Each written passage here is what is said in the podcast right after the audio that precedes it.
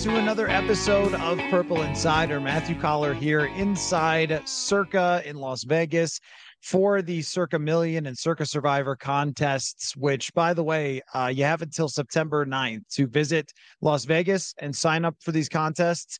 And uh, it's worth it. It's worth it. It was a very easy flight from Minnesota, and I have been having a great time since I got here to Las Vegas. And uh, joining me, though, back from Minnesota, which I understand is a lot cooler than it was yesterday, uh, is Will Ragatz, of course, of Sports Illustrated for our little weekly get together. And uh, Will, I missed practice today. The this is only the second practice that I've ever missed. Both have come this year, so I barely know the team now that I, have missed these two practices. My understanding, though, is that uh, it was not that intense today. It ended early, so nothing uh, was missed by me that's going to change my opinion on our conversation about what they're going to do with this roster, right? No, not nothing too crazy was missed. There actually was you, you used the word intense. There was the, a one moment we didn't have any on Wednesday of like some trash talking and getting up in people's faces when uh, some Cardinals defensive tackle tackled Alexander Mattison all the way to the ground, and the offensive line did not like that and got in his face. But I don't think it ever escalated to like even any shoving, much less a punch being thrown. Uh, but yeah, it just it was a practice where it kind of confirmed a lot of the things that we saw on Wednesday and a lot of things we've seen throughout camp. Like KJ Osborn wasn't there for some unspecified reason. So just keep that in mind. I have no idea if that's serious or not. We probably won't hear from Kevin O'Connell about that until next week. But Jordan Addison was the number two wide receiver playing every single rep with the first team offense. And guess what? He's really good. He's still really good. He's been really good all camp. And Byron Murphy had another interception against his former team. Uh, Josh Metellus was good. We saw a lot of Ivan Pace. Uh, we saw all three linebackers uh, mix in with the ones. Pace, Asamoah was back out there um, Hicks as well, and then Mekhi Blackman was doing some team stuff. So just nothing crazy, but uh, you know, anything you you thought coming in is probably probably showed up today.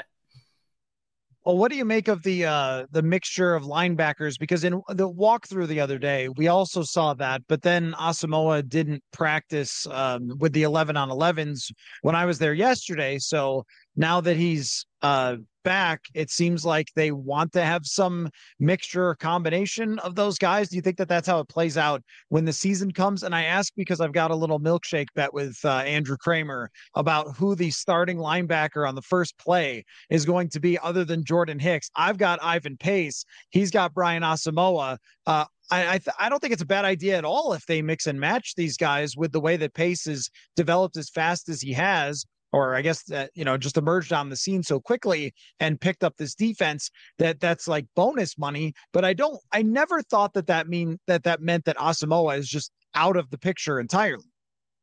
Yeah, I'm with you. I thought for a while that hey, Asamoah's just hurt. Like Pace is getting this run now, but it's still going to be number 33 out there. And then the longer he stayed out, and the more I watched Ivan Pace, and the more impressed I was, I was like, okay, maybe not. So really early on today, it was Pace and Hicks. And then we saw some Asamoah and Hicks. And then late in practice, there was a period where Hicks was on the sideline and it was the two young guys out there flying around. So I think you need Hicks because the size and the experience, he brings a little bit of a different play style and, and, and body type. And, and that helps against the run and that helps in, in a variety of ways. Like, I don't think you could get through a whole season having two really undersized linebackers, but it is, it's a fun idea that – in certain packages, I don't know if this would be a third down thing, if this would be a blitz heavy thing, or what it would be that Brian Flores could say, all right, Ivan Pace, Brian Asamoah, you're both going out there, fly to the ball, make some plays because those guys are both just heat seeking missiles when they're able to diagnose what's happening in front of them. So I think all three guys play week one. As for who will be out there on that very first snap to uh, to settle a milkshake bet, I'm not sure right now. Hey, it matters a but lot. I, but I think I, go, uh, I think if I had to guess, I would I would I would lean Ivan Pace actually. I'm going to leave I- Ivan Pace as well, and uh, I also think it's probably the most important thing of the entire offseason is you know how that goes. Um, the the other one that's out there still and is going to take the entire season to resolve is Jordan Addison versus KJ Osborn. I guess if I were grading Jordan Addison's training camp, will I would probably give him an A. And I'm not going to downgrade somebody because they missed a few practices out of uh, precaution that, you know, he, he had a concussion. So that's not going to like take away from his grade for me. But I would say, really, from day two on like the first day nailor was taking more reps than him and we're like oh okay it's kind of interesting they're going to make him earn it a little bit and then after that you know nailor was out for such a long period of time and it seems like addison is just very much uh, in the competition with KJ Osborn for who could have more receptions and walking away from it, I feel like Addison has shown everything that he could do that you drafted him for, which is really all you can ask for out of someone's camp. We can't guarantee what they're going to be, but it, what you want to see is what they were touted as. And like just to use the opposite example, there are some 2022 draft picks that were presented certain ways by draft analysts and the team that we didn't see that at all. And Addison has checked off all those boxes. Yeah, every, every single box, everything you heard about him coming out of college, everything the Vikings talked up in their post draft press conference, that has played out. Eh, it's, so to me, uh, you're right that that's kind of a, a, good segue because that those are two positions inside linebacker and wide receiver where yes the Vikings are are probably going to have to make a depth chart decision where who's the number two guy here. But to have multiple guys who can be in that role and, and who can you can use interchangeably and simultaneously and in a variety of different ways like that's a really good thing for Brian Flores on defense with those linebackers and for Kevin O'Connell on offense you can use KJ Osborn in certain situations if maybe you're leaning run more out of that set. You can use uh, Jordan Addison if it's going to be more. I need somebody to beat single coverage. Like uh, to me, it's it's the same thing where I think the rookie just I feel a little bit better about their long term prospects, whether it's Pace or, or Addison. Like just with what I've seen from training camp and how consistent they've been, that's maybe who I would pick to be the number two. But KJ Osborn isn't going to go away. Like he's going to be a really important part of this offense all year, run blocking, um, playing out of the slot, doing all these different things. So Jordan Addison's been great. He had a play today in one on ones where he just went up and mossed uh, a Cardinals defensive back, which is not something you see all the time from guys who are his size. So that was pretty impressive. He was all over the place during team uh, on Wednesday. So yeah, he's just he's lived up to every every bit of the hype so far. Uh, Sarah asked, "Will Jordan Addison be wide receiver two by week one?" I I just think Will that at this moment, and this is another point to be made that will his body hold up for a whole season? I don't know. We'll see. I I mean, I have concerns about that, but how can we predict that? I mean, there are receivers in the league. I, the guy he was compared to was Tyler Lockett that learn how to protect themselves, and he's going to have to not play with reckless abandon. He's going to have to play with some abandon in order to make sure that he stays healthy. And blocking is tough for those guys, and random freak things happen. So I don't know. Irv Smith had somebody fall on him last year and was like injury prone. Like, I mean, I don't know. Someone just fell on him. What was he supposed to do? So things happen. Uh, but to the question of whether he's wide receiver too, he has earned targets in this offense. He's earned lots of reps in this offense. But figuring out who's wide receiver two and three. I just don't think that actual football works that way. I think actual football works as every single play in this offense is designed to go to Justin Jefferson. And whoever's the second option depends on what the defense is doing. And so if the defense is doing more to stop him on a particular day than Osborn, then Osborn will have more catches. And if they're doing more to stop Osborn, then he will have more catches or maybe Hockenson will have more catches, or maybe Josh Oliver. Like, I don't know. It really depends on who is the next man down based on how the defense is matching up against you. And every single week, you're going to see some sort of new plan by every team against Justin Jefferson. So that to me is what it comes down to. I think that they could both be looked at as at this moment as receivers 2A and 2B. It just depends on who they want in when there's two tight ends or a fullback. Yeah, no, I, I'm I'm right there with you. I think Kevin O'Connell just having all of these tools in his arsenal to deploy in various ways. It's just the puzzle. It's the chess match of what are you doing defensively? How can we beat that? How can we adjust in game to adapt to whatever we're seeing defensively and get to what we want to get to and be multiple and all these things that they talk about? And, and to do that, you want to have a bunch of different guys. And so I don't know who will be technically the wide receiver too, but I agree with you. They're both going to play a ton. They're both going to be involved.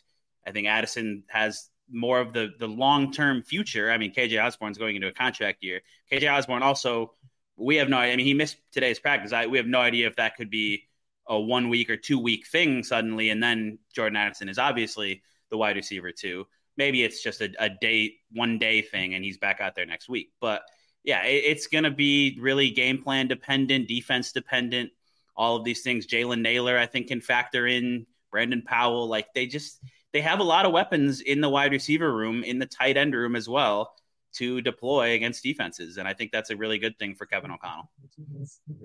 So uh, Mateo says Addison is a twig who was hurt in college. Are we surprised he has already been hurt? Well, I mean, he hasn't really. Uh, it was just one day where he fell wrong, uh, which can happen to anybody. And he missed OTAs and minicamp, which I'm not too concerned about since he's been in for almost every single practice. What did he miss? Two practices through the entire training camp. I think it, it's something that you have you can't discount when someone is that size. But also, I don't know that history says that just being small equals you get hurt all the time at that position. Uh, there's been small receivers in the NFL that play long careers. There's a, you know your Julian Edelman's or your you know Taylor Gabriel was a, probably the smallest receiver I think I've ever seen. Andrew Hawkins played in the league for a while. Like it's I, I don't know. I think what my point about Irv Smith Jr. was he had no history of being injured and then had it happen two years in a row, and then everyone just assumed that he was injury prone. He might play ten years in a row without any injury injuries. That's that was the Kyle Rudolph story early in his career. So mm-hmm. I don't know. I think it's fair to bring up the size, but it's not a predictor. And also, how hurt was he in college? I mean, I think he missed a couple games, but he played the whole 2021 and won the Biletnikoff Award, so he was healthy enough for that uh, that season. So I I don't know. I I just wouldn't put like one time getting banged up in training camp and say I'm really really worried about that. Um, I also think that when a guy is in the slot and can play underneath, that that does uh, protect him. But rookies do get hurt because they put their bodies through a lot. Uh, let's talk about the big picture though of this training camp because now it's over. I mean, wow, what what a journey, right? We just go out there every day and then uh, you know, sweat and get sunburn and uh, we write our stories and everything else and there's all sorts of things that happen and rumors about Trey Lance and you know, th- whatever. It's always a wild ride. And now that it's over and the roller coaster has come all the way to the end, uh, how would you grade the entire training camp start to finish for the Minnesota Vikings? I think it has to be at least in like the B range. Because I think, I mean, we've talked about this in previous weeks. Like a lot of the things that they went into it wanting to see, they saw. And that was Jordan Addison having an excellent first training camp, Mekhi Blackman uh, rising up the depth chart and surpassing, kind of clearing the Joejuan Williams bar to become a starter. Um, Byron Murphy has looked every bit the part as their number one cornerback. Josh Metellus and all of the versatility of Brian Flores' defense. I mean, this a huge story of this training camp was just how flustered the Vikings offense, like pre-joint practices, was getting going against Brian Flores' defense every day, and all of the different looks that they can give you, and the the depth and, and versatility they have at linebacker, and they have at safety, and even today there were there were more times where I, have been talking about the two linebackers thing, where it was just one linebacker out there, and they're in dime. They've got three cornerbacks, three safeties. Josh Metellus is lining up on the line of scrimmage like he's going to blitz and then dropping back into coverage and just just all these things they can do. I think the development of Brian Flores, not only his scheme but his philosophy and kind of uh, to, I don't it's an overused word, but kind of just a culture of defense.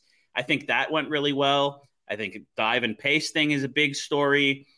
I mean, there's certain things where I'd be hesitant to maybe give it an A. Like I don't know that some guys flashed in the way they wanted to. Lewis Cine and Andrew Booth, the top top two guys in, in last year's draft, who we've talked a ton about.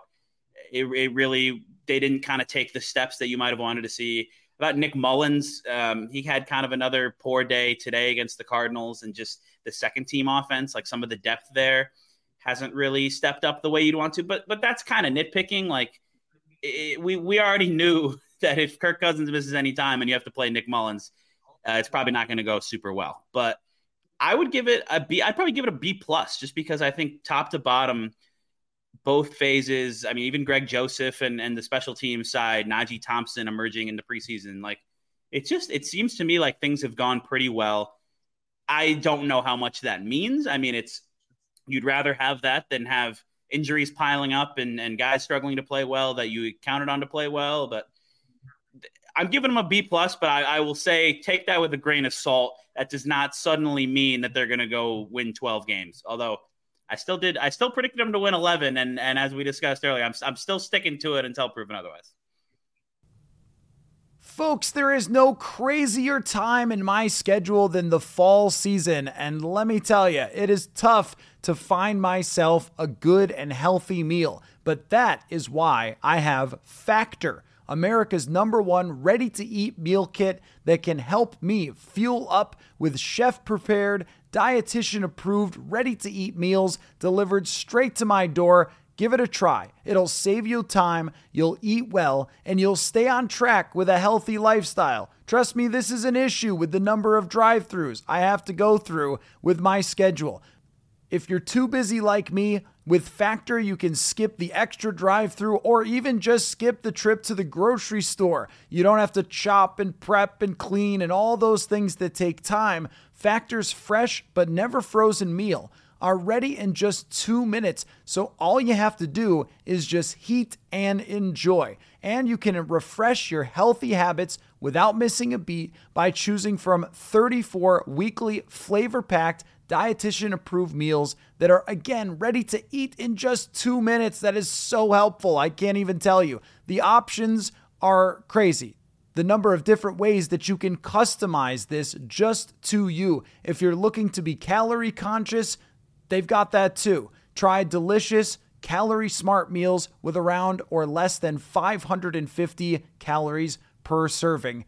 Head to factormeals.com slash purple50 and use the code PURPLE50 to get 50% off. That's code PURPLE50 at factormeals.com slash purple50 to get 50% off. So it's funny. I'm in a weird position because in previous seasons and training camps, I could be described as maybe a little bit uh, curmudgeony about where it was go- all going, because Cynical. a lot of times, uh, well, yeah, I mean, a lot of times I would walk out of camp being like, I don't know, it doesn't look any better than it was last year. And, th- and then every year it would be kind of the same thing. I mean, 2020, the training camp, you couldn't really tell because it was a very short camp, so short that, you know, they couldn't even get Justin Jefferson like enough reps to feel good about starting him right away. And, and I don't even blame them for that. That was, it was really that short of a training camp. And uh, because of COVID and everything. And then you have 2021 where there was the COVID controversy, and you just got the sense that the, the culture was going to be so bad that they weren't going to be able to overcome anything, even if they had a decent roster. And last year, there were very few questions really to be answered throughout training camp other than can they get the offense down? And the offense had great days and bad days which it did to start the season as well. And i guess i was feeling like i don't know if they're going to have a great offense uh, throughout training camp. This year i'm walking out feeling like a lot of the biggest questions that I had were answered, and I'm trying to avoid looking at the forest through the trees because, or I'm trying to see the forest through the trees because um, the small things are not good. The 2022 draft class did not step up in any way, except for Akayleb Evans who looks, I mean, I think pretty good the way that he's played. But aside from that, uh, all those articles that we wrote, who are the guys who have the biggest chance to step up in camp and take the biggest leaps forward? And a lot of them did not do it. Uh, I would say one of the biggest disappointments of all of camp is for three years now. I've been like this Kene Nwangwu guy, man. If he just gets gets the ball, just give him the ball. Well, he can't give him the ball if he's sidelined for all of training camp. Jalen Nailor was one of the more kind of intriguing players. Didn't practice through the entire training camp. So things like that. But also, are those the guys who are going to determine the final result, or is it Jordan Addison, which I think makes a big deal? Is it Brian Flores? I think Brian Flores finding a lot of different ways to use players, uh, even as you mentioned today with Asamoah and Ivan Pace, like that matters. Um, so I come out of it and then just major injuries. Is there a single major injury? So I, there isn't. So I come out of it with all that saying that's all really, really good. But no contract extension for Hockenson, no contract extension for Jefferson. They kick the ball down the road again with, or they can, whatever. They kick something down the road again with Danielle Hunter. So, like, once again, we'll have, we'll address this in the future if we ever do. And not signing him to a long term extension, but keeping him anyway. Those to me would not get super high grades. Um, actually, not having Jefferson extended is, is an F. Uh, you needed to get that done. And, and it's not completely over yet. But if we count the front office elements, the fact that we're still talking about, well, you need to add this and you need to add that and you need a free agent and you need a, uh, you know, you need to make a trade or whatever to fill out some of these spots. I don't think that that's that's looking very good. So I think that the players and the coaches that matter for this season did well, but I think from the front office perspective, there's still answer uh, questions to be answered, and there's still some spots where we probably could have figured out by day three or four that were going to be needs that were never addressed, and I kind of don't understand why still and uh, somebody asked uh, let me display it on the screen here. Um who was it? Sorry scrolling this is what you guys get for actually showing up. Um, Patrick was asked about the guard play and it hadn't been very good. And just are they considering a free agent? And there's no way they can feel confident. But we knew that by the first preseason game. So those are the things that I think I would downgrade them for. And I would probably land on a B overall, but it's two separate grades for me. It's like an A over here with the players and coaches, and then a C for what I mean, or an incomplete for the front office, probably. Yeah, I agree that it's kind of two separate things. And and you asked me the question. I'm just thinking like, what am I seeing on the field? And I think that's B plus, maybe maybe creeping into A minus territory. But you're right. It, it is strange that the front office has handled this or or not handled this situation or certain situations the way that they have.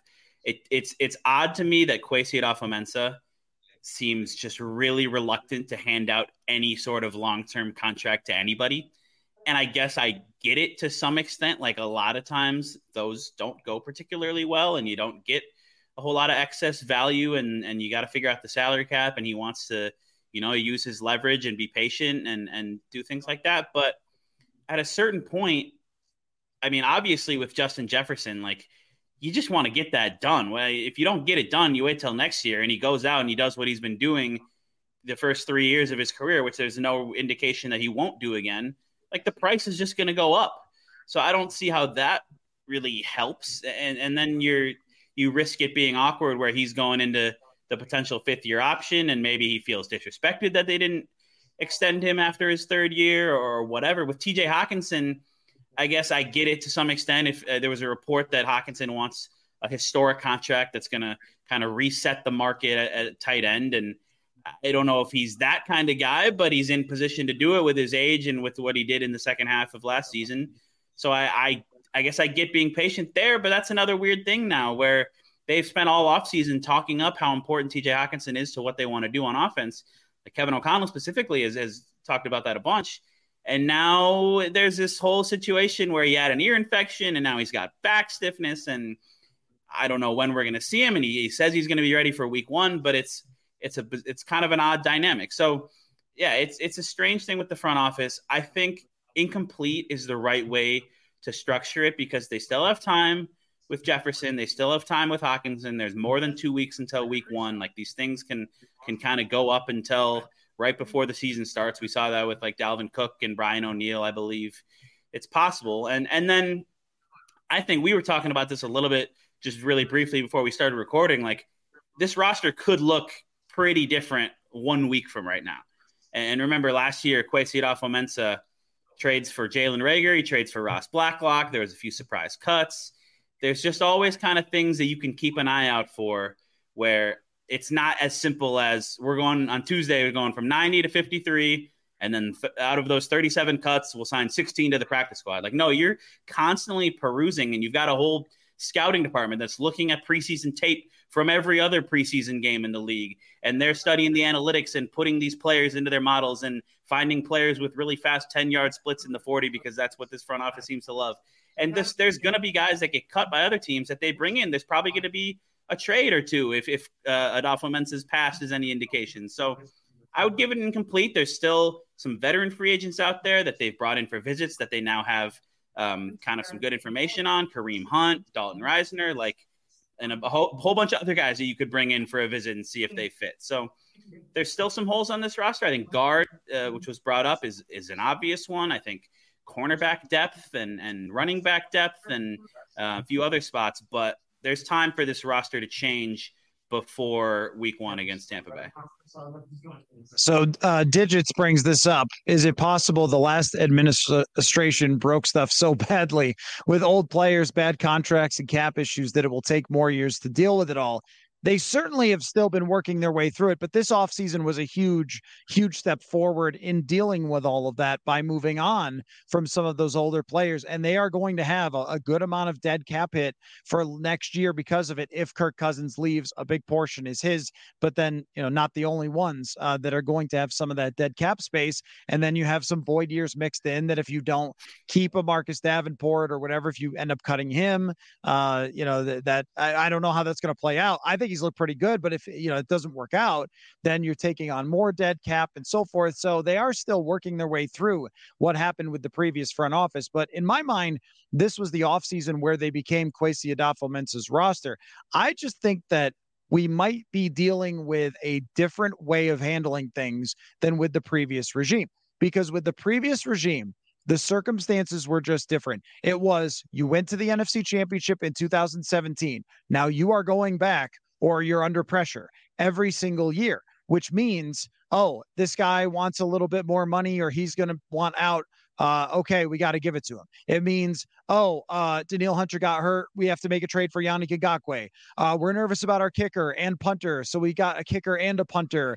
Uh, Irv Smith got hurt, and even though Tyler Conklin was good and we all freaking knew it, they go and get Chris Herndon. Like I, I don't know, those were bad things to be that desperate. But now when they're moving at a different pace and they're being more deliberate and maybe a little more discerning, then we're like, hey, uh, what are you doing? But I think that's justified. I'm not saying you're wrong for feeling that way. Like you got to figure this out with Justin Jefferson. There's no two ways about this. There might be a Hockenson debate about 17 plus million, but I also take some of that at a little bit grain of salt because I, I mean it's pretty clear where it comes from when uh, they're saying oh, he wants to reset the tight end market. Like, okay, well, did a team tell you that? Um, you know, I'm sure his agent would say, no, we don't. We want a very reasonable offer. So uh, maybe his agent needs to get into uh, a reporter's ear as well. But the point just being that um, you do have to get some of these done. You can't just sort of slow play everything. And I think it hurt them ultimately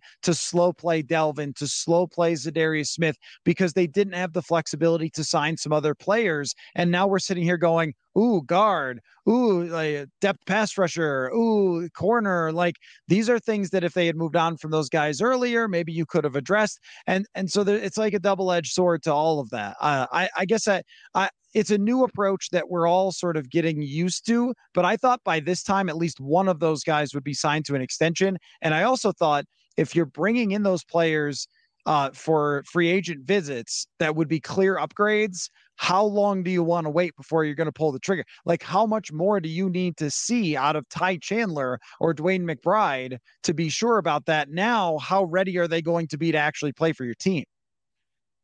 Yeah, it, you're right that it is it is a different approach, and and you you brought up kind of the previous regime and Rick Spielman, where it was we're going to draft player, and, and Rick Spielman, to his credit, was really consistently pretty good in the draft. So they would draft these players, they would turn into Pro Bowl caliber players, and then they would reward their own, and they would Dalvin Cook, Brian O'Neill, Danielle Hunter, Everson Griffen, Stefon, like the list goes on and on. They would reward those guys and give them big contracts that weren't like resetting the market at their positions, but were paying them pretty handsomely for what they had accomplished and keeping them around and trying to build continuity and all these things. And then there's another, and some of those didn't age well, just at all. I mean, the the Dalvin Cook one stands out the most.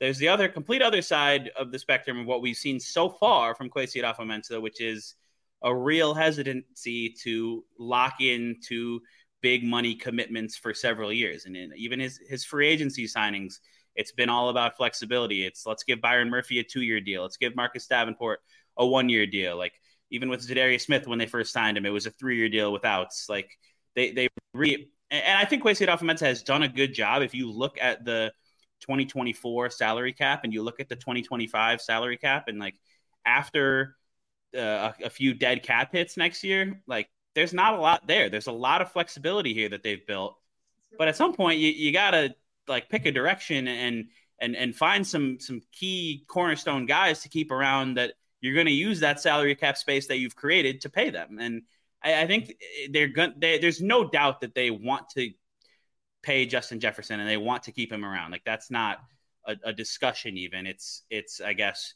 they're still sticking to kind of the terms that they want to have there, but they're going to try to make that happen eventually. The, the Hockenson thing is definitely a debate because of kind of the positional value stuff with tight end and how much are you comfortable giving him and, and you have the leverage of he can play off this year we could tag him next year for a reasonable price you'd let him walk and get a comp pick like i, get i get that but with Darrisaw coming down the line like at some point there's there's kind of a happy medium you want to find where you're not handing out five six year deals to everybody like rick spielman was but you're paying your your positionally valuable cornerstone guys to keep them around so you're not suddenly having to look to try to replace them. I don't know how TJ Hockenson exactly fits into all of that. I think he and on his from his perspective, he showed in the second half last year that he was a really important piece of this offense with the blocking and with just kind of being the number two target and taking uh, stuff away from Justin Jefferson and taking advantage when defenses are are heavily shading towards Justin Jefferson. But like when you have Jordan Addison in the picture now, how how crucial is Hockenson to what you want to do? You have Josh Oliver as well, who can is not nearly the same level of receiver, but he's a better blocker, and uh, so it's it's all an interesting puzzle, and I'm curious to see over the net course of the next year or two where Kwesi Adofo-Mensah kind of settles in in terms of how he views long term roster building. You know what's interesting to me is that this is also part of something happening here with players where they are pushing back in ways that we haven't seen as much recently. So maybe one a year in the offseason, it was like Khalil Mack or something is sitting out training camp. But for the most part, I don't think you were seeing it all around the league in the aggressive ways that it has happened this offseason. So Sarah's asking about trading for Jonathan Taylor. I mean, I think it'd be fun as hell, but I mean, if they, you know, you just probably don't have the capital to give up for the future and it would i mean they'd be a great offense if you did and maybe maybe there's a small argument to do it and let me just real quick and i'll get back to the point the small argument would be you give yourself a chance to win the Super Bowl if you could be in the top five in offense. And if that guy was the best version of himself, you might be in the top five in offense. That's no, no, eh, I'm not saying I advocate doing that. But the point just being that you have Jonathan Taylor trying to force his way out. Andy Reid saying he's not sure if Chris Jones is going to play. I uh, haven't heard anything about Josh Jacobs. There's been just a lot of these, and now you have TJ Hockenson with every ailment under the sun. We had um, yeah, we had a real gout controversy on the show the other day when I made a joke about like that's what's coming next, and then I looked up what that is, and that sounds horrible, and I'm sorry, but um, yeah, uh, th- but the point is like we, we have him skipping camp in a hold-in situation. It appears uh, over this time, and even Danielle Hunter, who had never fought back this way, even at least pressing back against the team a little bit until he got a lot of cash in his pocket, and I just think it's part of a larger trend with players who in this CBA have really kind of had it handed to them for the most part by the owners, except unless you're a quarterback and, uh, you know, a handful of superstar players. So a lot of guys who are really good, like Hockenson, Jacobs, Taylor, but are not Mahomes necessarily. I think they're trying to fight for every dollar they can get for. And, and I don't think we can just say, no, you didn't extend them. So you fail uh, to the front office because there's two parties that have to negotiate here. Yeah, for sure. It, it's that's what's tough about the whole conversation with TJ Hockenson is like you can you can say, Hey, Kwesi, hurry up and get this done. This guy is an important part of our future. But like if, if they're asking for a certain amount, it's become very clear that Kwesi and, and this regime, they're not gonna just give in and, and give them that. And they're they're gonna they have kind of their their plan, their time horizon, and, and here's here's a number that we can fit you in on. We might meet you in the middle a little bit, but we're we're this is our number. Uh, this is our range that that we are willing to go to. So, yeah, I, I don't I don't know what ends up happening there. I think it's it's entirely possible that nothing happens and Hockenson goes into the season and he, he just plays and, and it's it's fine and you figure it out from there and it's not ideal for TJ Hockenson certainly, but I think that's that's a, a, a, quite a possible outcome of this. Jefferson is is a different thing because I mean he's earned the extension, he's eligible for an extension, but he's not going into a contract year. Uh, but man, I mean, this the future of this team is just so uncertain, which which makes it a really exciting time period. Like this season is going to look a lot like last season did roster wise. There, there were some minor tweaks, but you look at next offseason, and Kirk Cousins is going to be a free agent, and Danielle Hunter is going to be a free agent, and uh, to a lesser degree, Marcus Davenport is going to be a free agent, and KJ Osborn, and as of right now, TJ Hockenson, Like there's a lot of, of important parts of this currently constructed 2023 team that are not locked in beyond this season. So that gives them a lot of flexibility and and that can be a good thing or it could turn into a bad thing and, and your roster gets a lot worse next year. I, I don't know how it's going to end up. Um, but I don't know. For right now, I'm just looking forward to to kind of seeing. Well, I'm not looking forward to this last preseason game, if I'm being honest, because it's just going to be a lot of like Jaren Hall and third and fourth stringers, but you know, good opportunity for them. But I'm looking forward to next week and roster cut down day and the possibility of trades and the possibility of free agent signings and um, just kind of wheeling and dealing roster movement. And I'm curious how that all comes together this year. And then if we do see before week one any real extensions that start to shape 2024, 2025 guess what I'm doing? For all my road trips, I'm figuring out what other sports games I can go to. And you know who's giving me a huge hand with this? Is Game Time. Buying tickets to your favorite events should not be stressful, and Game Time is the fast and easy way to buy tickets for all sports, music, comedy, and theater near you with killer deals on last minute tickets and their best price guarantee, you can stop stressing over the tickets and start getting hyped for all the fun you have. So I could just say, travel to Philadelphia and pull up the Game Time app and figure it out on the fly. Flash deals for last minute tickets, easy to find and buy tickets for any kind of event. It doesn't just have to be baseball or basketball, like what I love. And images are shown of your seats. You get the lowest price guarantee and event cancellation protection. Download the Game Time app, create an account, and use the code INSIDER for $20 off your first purchase. Terms apply. Again, create an account, redeem code INSIDER for $20 off. Download Game Time today. Last minute tickets, lowest price, guaranteed. Yeah, I really should have named this podcast something different than previewing the final preseason game because that is not what we've done at all. Nor is it that interesting in comparison to the bigger picture of this team, which I think is one of the most fascinating in the NFL. I but I guess the way I'm trying to do it is what we asked people to do at the beginning of camp. So we did a podcast and got bit by mosquitoes outside of TCO Performance Center. Remember, I remember it all too well, as Taylor Swift said. Uh, and we talked about how there was going to be patience required here, that this wasn't going to be something that uh, was going to happen likely fast and that could play out way longer than any of us wanted to. But also, like, I think about the way they handled Dalvin Cook, where they waited and waited and waited and waited and it got really hilarious by the end. And also by the way the national reporting on this team has not been good. I mean it's not been accurate to be honest. It just hasn't. Like when there are reports that they're going to trade or they're looking into Danielle Hunter trades and then the next day they sign him to a big you know contract uh, for this year and this year only that's just not accurate. It was, you know, a lot of people reported that they had uh, that they were looking into places to trade Dalvin Cook where he'd be used best or whatever, and they ended up cutting him. So I don't, I, in some ways, and it's not about the reporters specifically who those people are. It's just been how dialed in or how much is getting leaked that actually ends up playing out the way that it does. And and I don't know that that's been uh, really the case as much as it was maybe in some previous years. So that's where I don't want to overreact to these things and say like, oh man, I, I just can't believe that you haven't gotten these done. But there also is a part of me that's like, you better make sure you keep these some of these players because you aren't winning anything if you don't have great players on this offense even if you you know the next quarterback.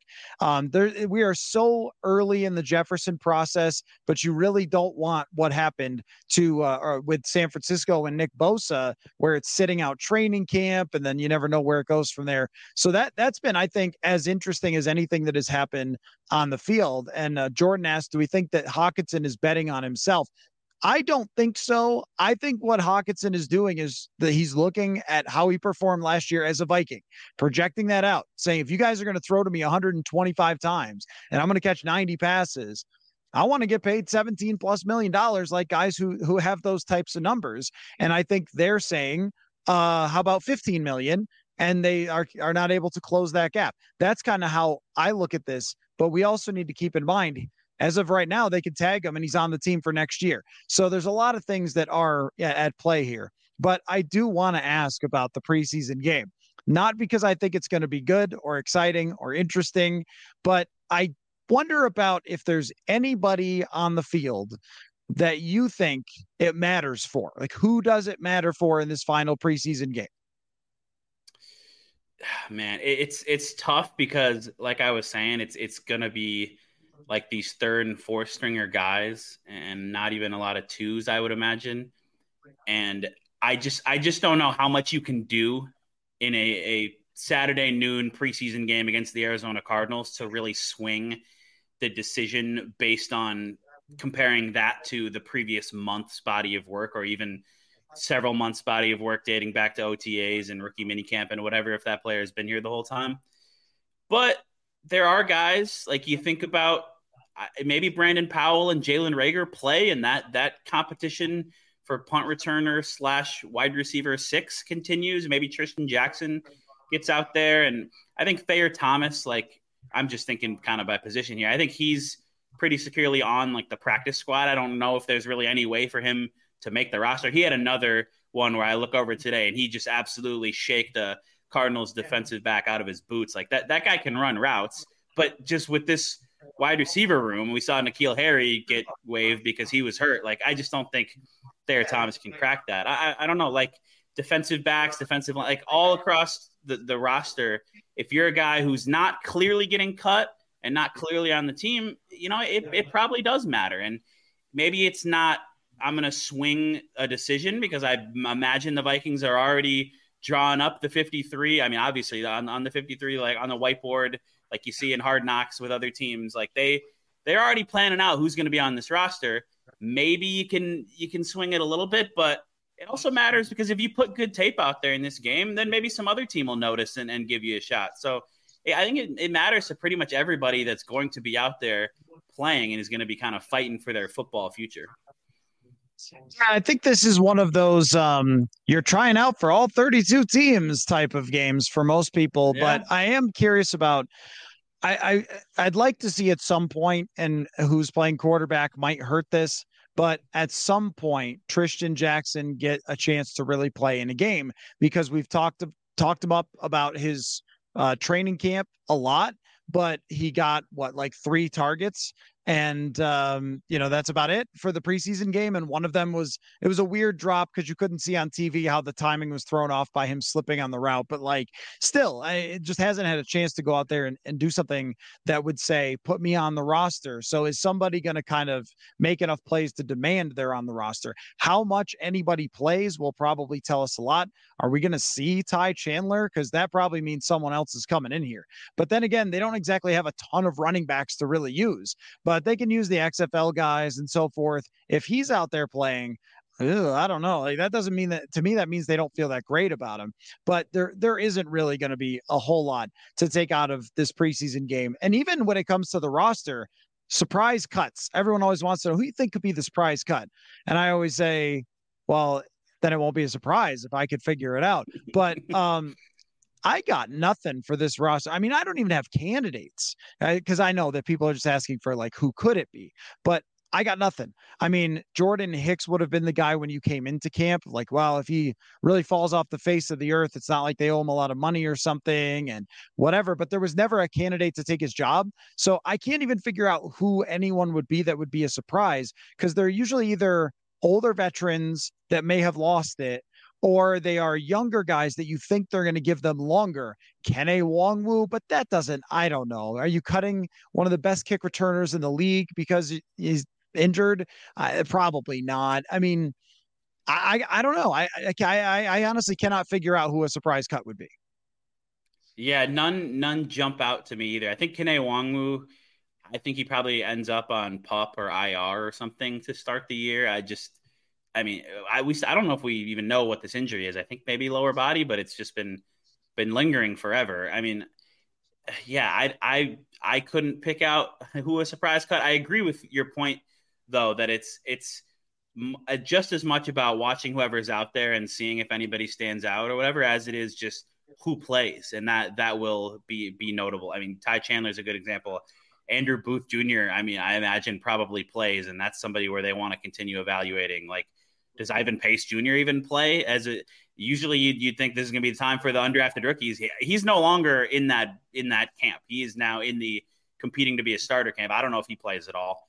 Maybe if they just want more reps in, in this scheme, but I would guess no. So then you're talking about like Wilson Huber and a bunch of just other random linebackers playing. And yeah, it's it's going to be who plays, who doesn't play, will, will be notable. Um, does can anybody stand out?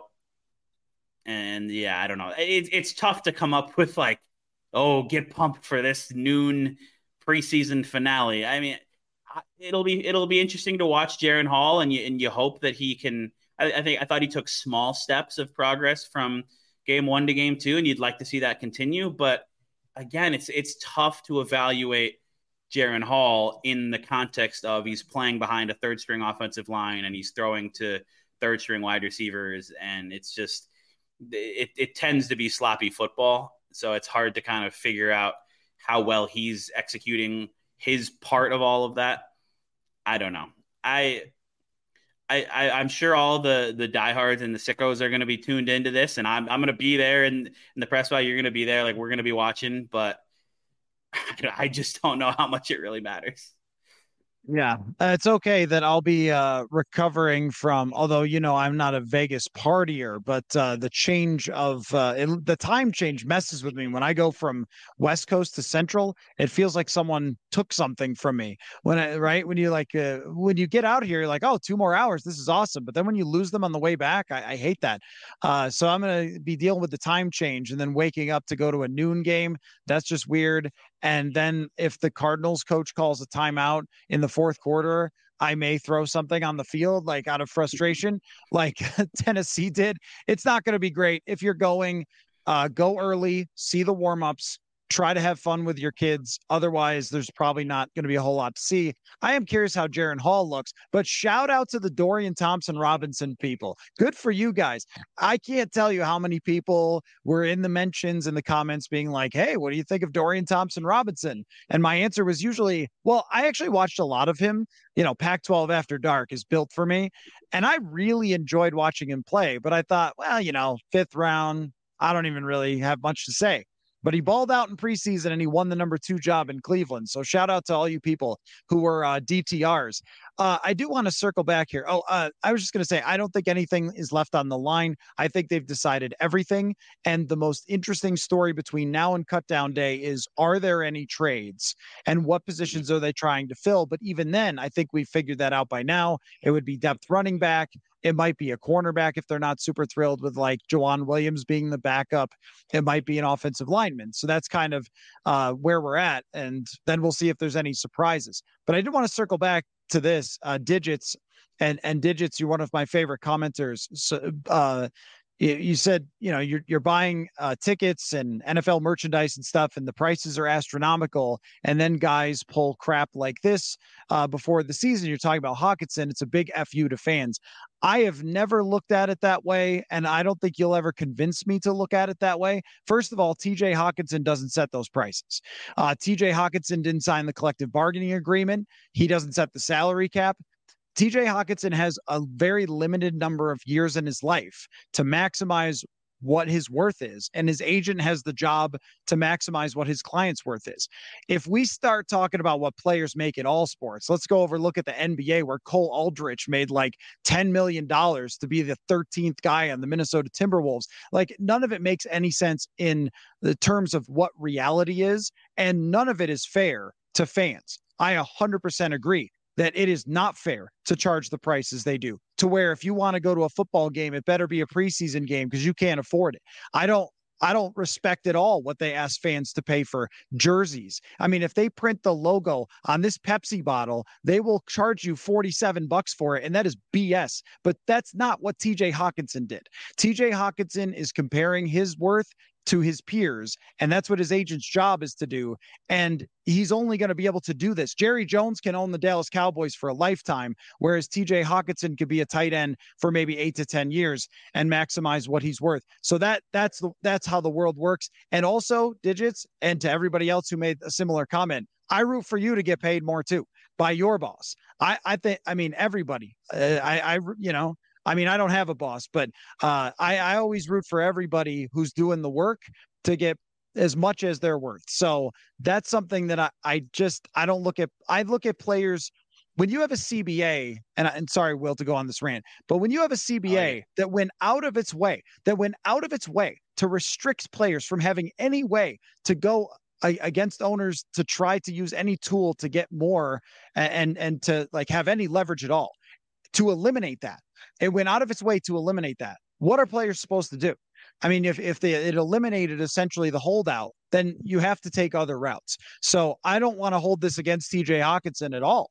I mean, this is how negotiations work. And also, uh, it always drives me insane how many people always want to like side against a very good player who it'll probably get worked out with anyway. So uh, we'll see how it ends up going. But I just, uh, horse feathers. I look two hours younger. Yeah, that's I don't think that's how that works. Um, but anyway, it's just that's that's just the TJ Hockenson has every right to get what he's worth compared to his peers in the NFL. And I hope it works out as well. Um, because I, I've been very much on the side that they should sign him. And I also think with Kwesi Adofo-Mensah, he just doesn't work being like under pressure, you know. Um, I, I I mean, I think that he doesn't work on the timeline like Spielman did, where it was like, got to get it done, got to get it out the first week of camp, got to give them what they, they need because we're trying to win. It's a, just a different situation than it was before, where I think he can hold the line on a price more than maybe Spielman could in the past. So, sorry, Will, that that that's the rant. No, I I like the rant. I don't have much to add on to it. I'm I'm with you. I I think with with the amount of the sheer amount of money that the owners make I will always be on the on the side of the players maximizing their worth, and and you know the, the, these teams can just cut you or re- restructure your contract or do whatever at, at, a moment's notice and kind of force you to be okay with that or, or say that you're going to be gone. I think a Riley Reiff as an example of that. So I, I'm with I'm I'm all for the players maximizing their their worth and and getting as much as they can. And selfishly, I would like to watch TJ Hockenson in this offense for years to come because I think he fits really well with Justin Jefferson. But if it doesn't work out between the two sides and he ends up somewhere else and the Vikings just do something else at tight end, then I think they can probably make that work too. So we'll see. So um, yeah, I see that you know T Kubler in the comments mentioning that you know he's not as good as some of the other top tight ends and talking about resetting the market. Resetting the market is clearly leaked language for a reason. I so like take just do not take that that seriously. You don't know and I don't know what their agent is actually asking for. I think it's clear that there's a gap in the price. And but I also think that TJ Hockenson is a very good player. And so to I wouldn't put him up there with George Kittle either. I think George Kittle's one of the best players of like the last 10 years. Travis Kelce's probably a top five tight end, maybe in history. He's he's been that great with Patrick Mahomes. So yeah, I mean, and those guys are underpaid probably as well. It's complicated, but you can see also how you know sometimes teams play the game with that reset the tight end market. Uh, you know, sort don't of just think of it as don't just think of it as like TJ Hockenson wants, and even if even if he said this or not, like the idea of resetting the market, don't evaluate it as he's not better than Travis Kelce, so why he shouldn't do that. Like, first of all, Travis Kelce is like 35, and TJ Hockenson is 26 or 27 or whatever he is. Like, these are very different situations. It's it's rarely at one time the absolute best player who is the the highest paid because it's uh, the older guy who like got paid and then is no longer the best player. Like Matt Ryan or whatever, or, or Derek Carr, or like these are guys who have at one point been the highest paid quarterback in NFL history or whatever it is. Like it, these, the market and all these things are just kind of um, they're strange and they're tied to your age and, and projecting your future performance and your past performance and all, all of these different things. So I, that's something that I've just seen in my mentions when like people are talking about like, oh, he's not better than Mark Andrews and Travis Kelce. Why should he get paid like that? And first of all, we don't know if, if that's actually what they're asking for. And second of all, like think about the age and think about projecting and, and things like that. That's all I'll say. And I guess, uh, yeah, and and I, those are all great points. And I just think I'm trying to like caution against seeing the language of one report from one reporter, and just thinking that we know everything about the negotiation. Like I, I, just don't think that that's the case because we saw that word resetting the tight end market, which seems intentional. So that's just that's just my feeling on it, and we'll see how it plays out. The other thing is you have a franchise tag with Hockenson next year, and so there is still leverage from the uh, teams' side. But um, there, I, I just think that there are more players going along this sort of route, and it's something that we're going to see as we go into the future, and it's something that the front office is going to have to work with in order to be successful. Um, all right, Will predict the final score of Viking. No, I'm just kidding.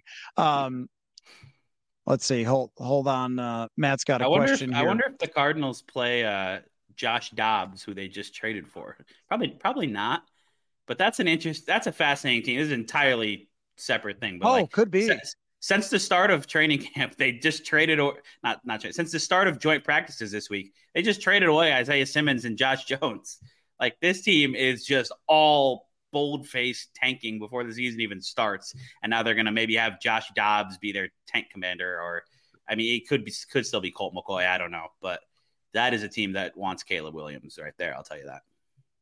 Yeah, uh, a, a, nice little JV squad to practice against for a couple of days. Hey, should the Vikings have traded for Isaiah Simmons, seventh round pick? I don't know. Maybe, right?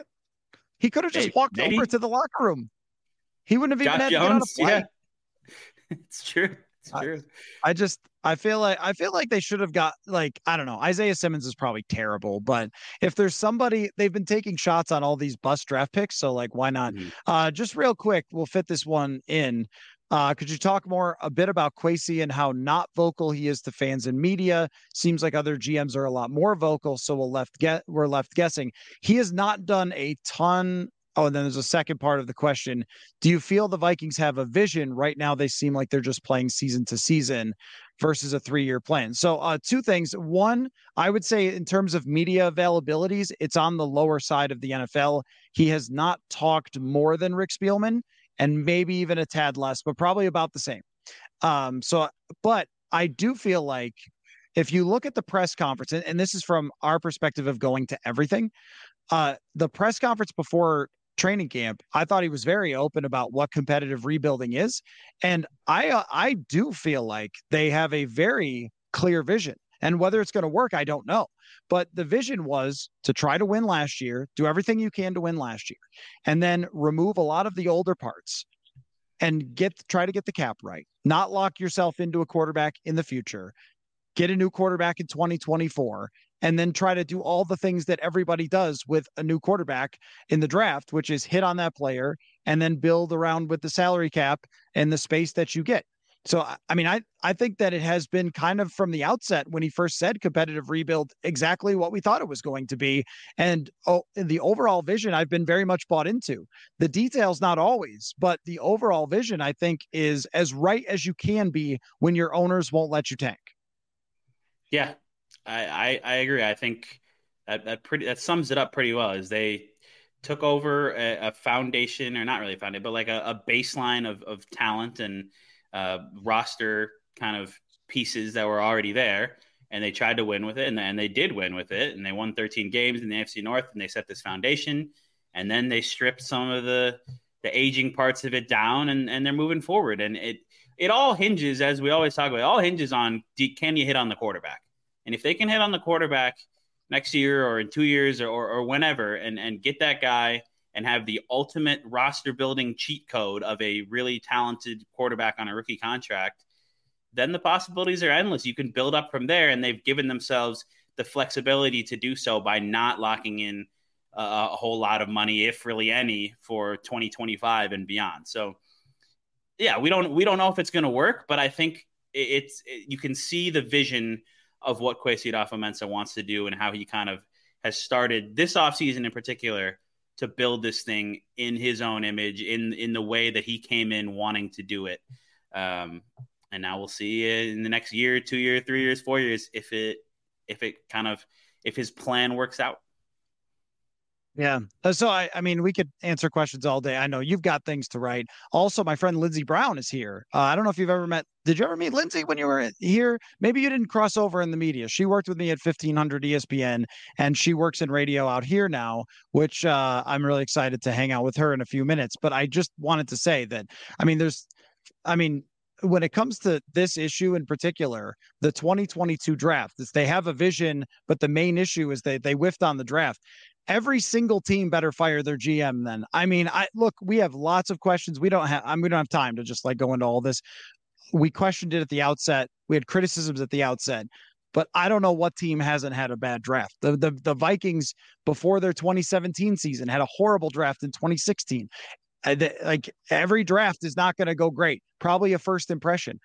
Jordan Addison and Mekhi Blackmon have turned out as good as you could have asked for their first two picks.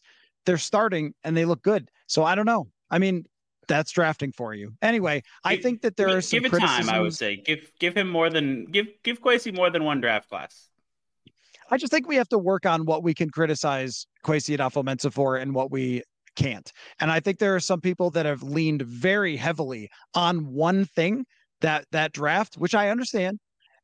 But and I think you can you can criticize Yes. Not not only the pick of Lewis Cine, but the decision to go from 12 to 32 and pass up on Kyle Hamilton and, and Jordan Davis and a bunch of other players. Like I think you can criticize that. That's fair. But don't let that be the one thing that you look at in the entire body of work. Like he brought in TJ Hockenson in a trade. he drafted Jordan Addison. Like there's been there's been plenty of good as well from Kwesi. It's it's still been at this point like 18 months or whatever, 20 months since he took over. So let's let's see how this season plays out and let's give give him a little time to to cook and to kind of build this thing up. I just think that people will never accept ever, ever, just in all football, that every team is about the same ability at drafting with only tiny little differences. And it's sometimes you hit and sometimes you don't. And if Lewis Cine turned into a, a, really good player by right now, they'd be like, what a good draft. They got two players in the secondary, but it hasn't worked out. So that's not to excuse the decisions. It's just to say that that's how drafting is. And I think we want to look at the bigger picture, not just one draft to decide what we think of a general manager. So anyway, Will, uh, you're the best. I this went longer than uh, expected, but great, great questions and great commentary from everybody in the comment section, which always uh, is great for the show. So thanks, Will, and we will uh, we'll talk to you soon, man. Yeah, let's do it. All right. And uh, thank you all for watching. I forgot we were live just there. I was like, oh, all right, cool. And then we'll just chat after. Never mind, we're live. Okay, I'll see you. But this is my last show for today uh, from Vegas, and I will be here tomorrow doing some more shows as well. So we'll see you guys then. Keep your eye on the channel as well.